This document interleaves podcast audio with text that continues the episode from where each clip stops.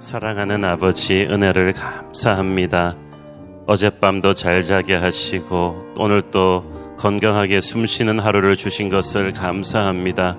우리는 폭풍 같은 세상 속에 있지만 늘 주님 앞에서 주님의 임재 앞에서 평정심을 찾습니다. 오늘도 말씀하여 주옵소서 예수님 이름으로 기도했습니다. 아멘.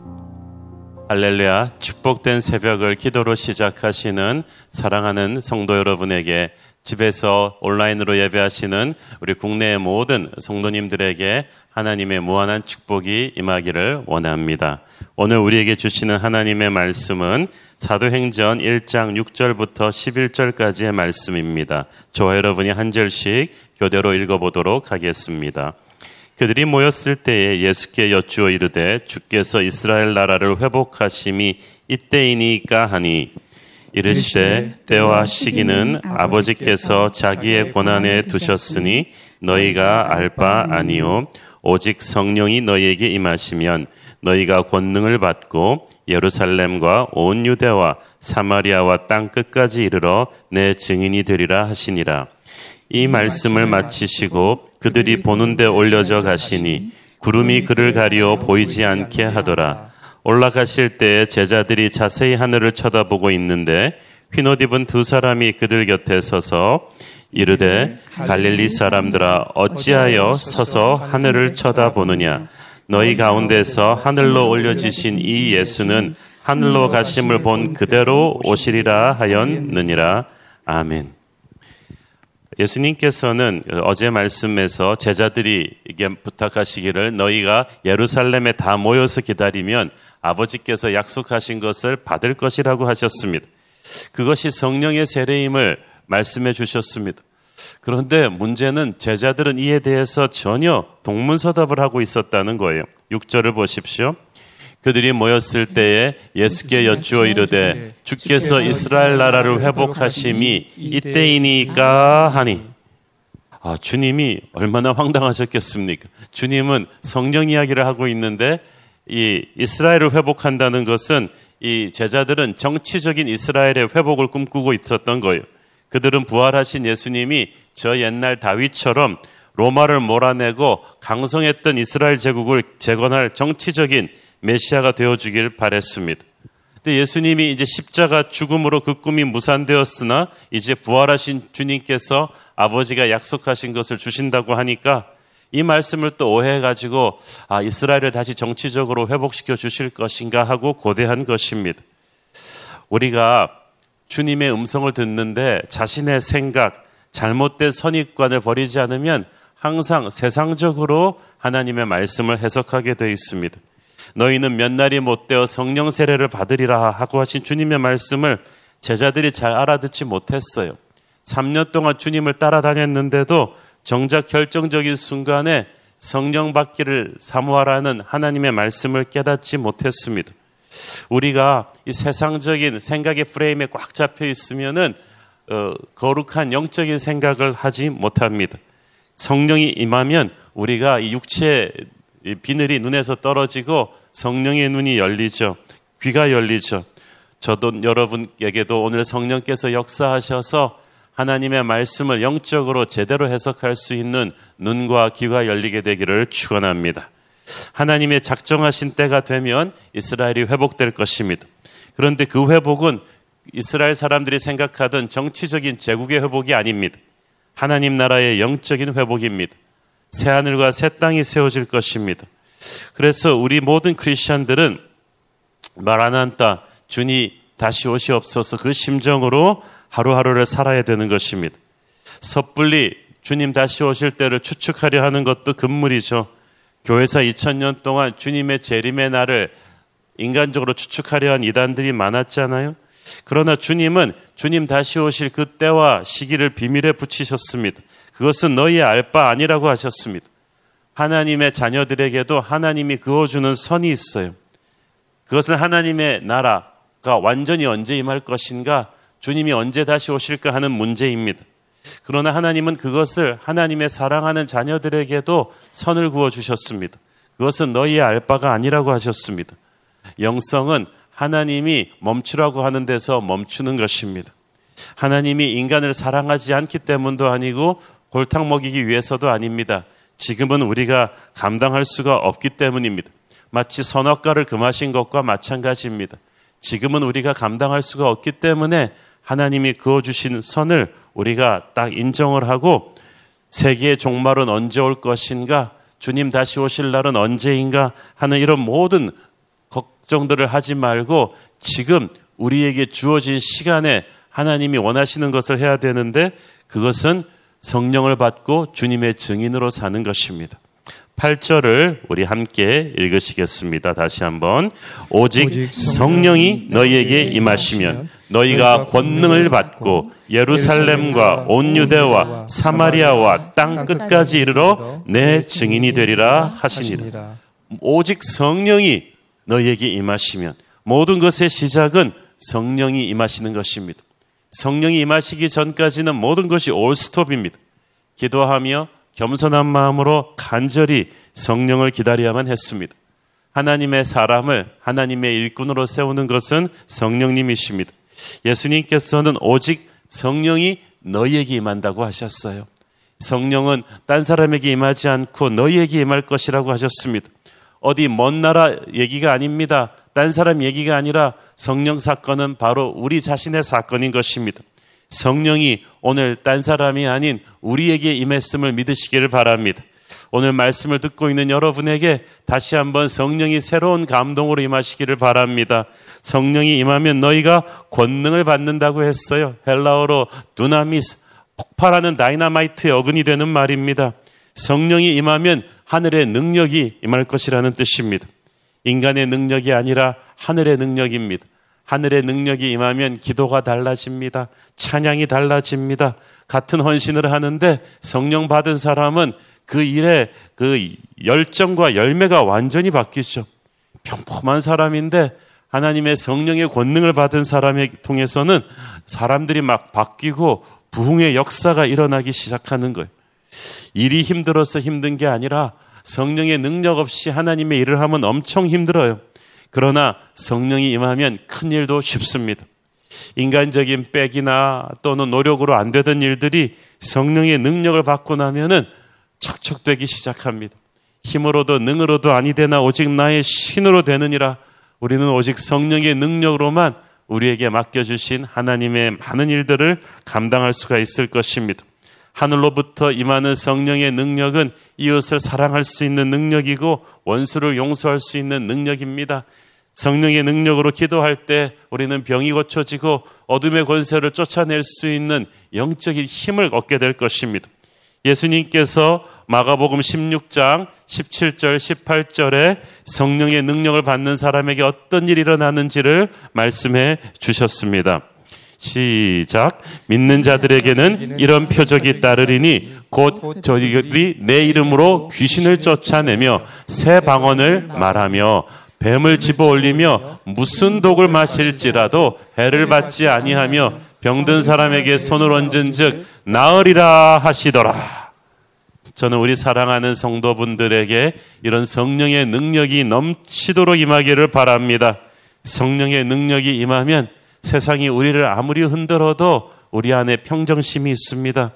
주변 환경은 불안하고 어려운데 마음속에는 담대함이 가득 찹니다. 성령의 능력이 임하면 기쁨이 충만합니다.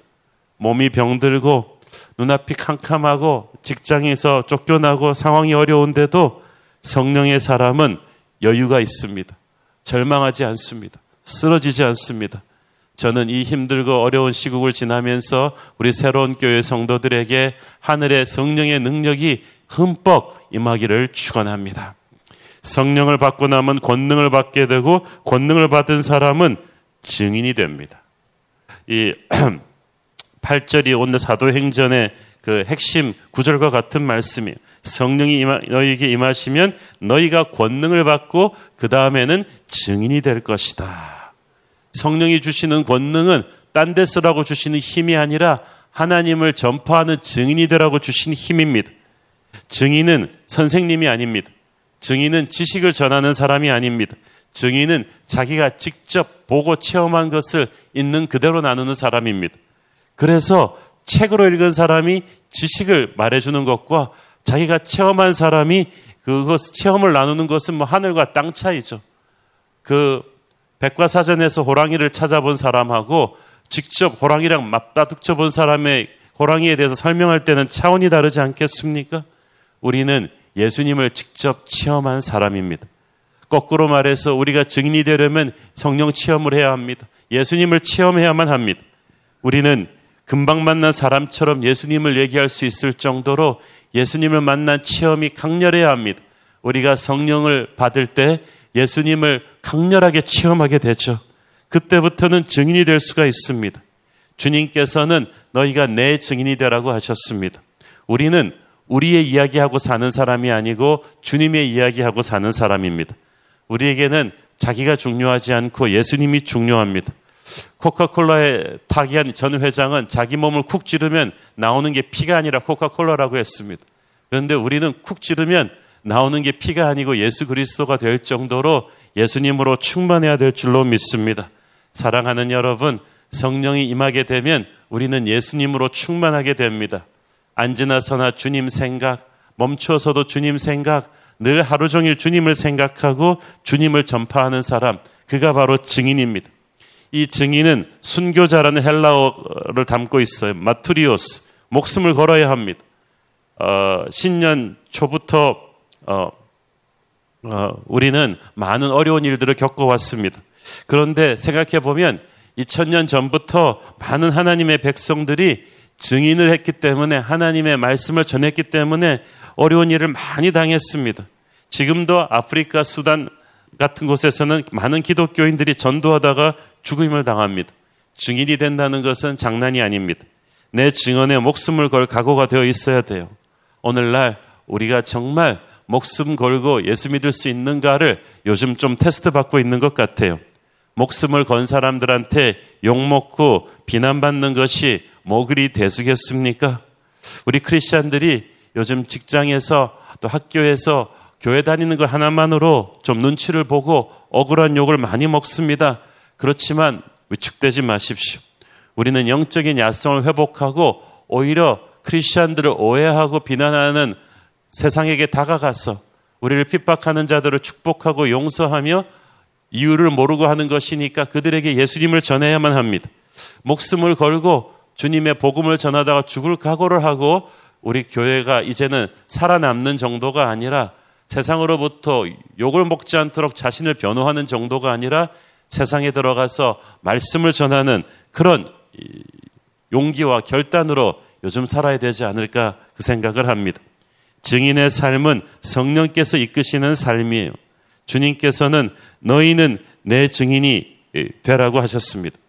복음의 증인은 내 노력이나 능력으로 되는 것이 아니라 세계 복음화의 주체는 바로 성령의 힘으로 하는 거예요. 성령이 임하면 그렇게 될 거라는 거야. 너희가 노력해서 예수를 전할 용기를 낼 수 없다. 너희의 말주변으로 설득해서 사람들을 전도할 수 없다. 성령이 임할 때 성령께서 너희들을 이끄실 것이다. 여러분 정말 그래요. 내 노력으로, 내 언변으로 내가 노력해서 억지로 증인이 될 수가 없습니다. 성령 충만하면 증인이 자연스럽게 됩니다. 어디를 가든지 예수님의 스토리를 이야기하고 싶게 돼요. 목숨을 걸고 그렇게 할 수 있어요.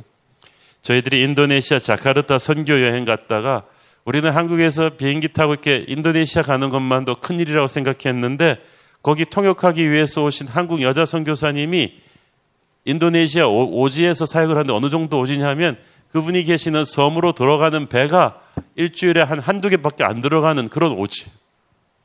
전기도 잘 들어오지도 않고 가끔 들어왔다 나가기도 하는 그런 오지로 이 여자 선교사님이 혼자 가서 사역을 하시는 거예요. 정말 담대하시더라고요. 이걸 돈 주고 하라 그러면 하겠는가 상상을 할 수가 없습니다. 누가 편한 직장, 편한 환경 버려두고 낯설고 말설은 이국 땅으로 깊숙이 들어가서 그렇게 예수님의 사랑을 전할 수 있습니까? 성령께서 그분을 붙잡고 주도하시는 거야. 여러분, 그러니까 내 힘으로 못하겠다고 하지 마십시오. 내가 하는 것이 아니고 성령께서 임하셔서 내게 권능을 주실 것입니다. 성령의 권능을 받은 증인이 커버하게 되는 지역이 엄청나지 않습니까? 먼저 예루살렘과 유대에서부터 시작합니다. 세계 복음화는 우리가 서 있는 바로 이곳 가장 가까운 곳에서부터 시작합니다. 우리는 대개 선교 하면은 외국 나가는 거로 생각하는데 그렇지 않아요. 바로 여러분이 출근하면 거기가 선교지예요. 직장이 선교지고요. 조기 축구회가 선교지고요. 동창회가 선교지입니다. 그런데 우리가 참 멋쩍어서 그런지 몰라도 해외 나가서 인도네시아, 캄보디아 분들한테 복음 전하는 건 잘하는데 가장 가까운 사람들한테는 복음 전하는 게 가장 힘들어요. 가족 전도가 가장 힘들어요. 그러나 주님께서는 힘들지만 성령의 힘을 의지하고 가장 가까운 데서부터 전도해 보라고 하십니다. 그리고 온 예루살렘과 유대를 지나서 사마리아를 거쳐야 됩니다. 사마리아는 유대인들이 가장 싫어하고 경멸하던 곳인데 이 헬라어 어순상 이 예루살렘에서 유대에서 사마리아를 통하지 않고는 또 땅끝으로 갈 수가 없어. 이게 딱 막혀 있는 것 같아요. 여러분이 가장 우리가 가장 힘들어하고 어려우는 것을 성령의 힘으로 눈 딱 감고 뚫어야 돼요. 우리 한국 크리스천들에게는 그런 의미에서 일본 선교, 북한 선교가 가장 어려울 거예요. 그러나 성령의 힘으로 이걸 뚫어야 우리가 땅 끝까지 갈 것입니다.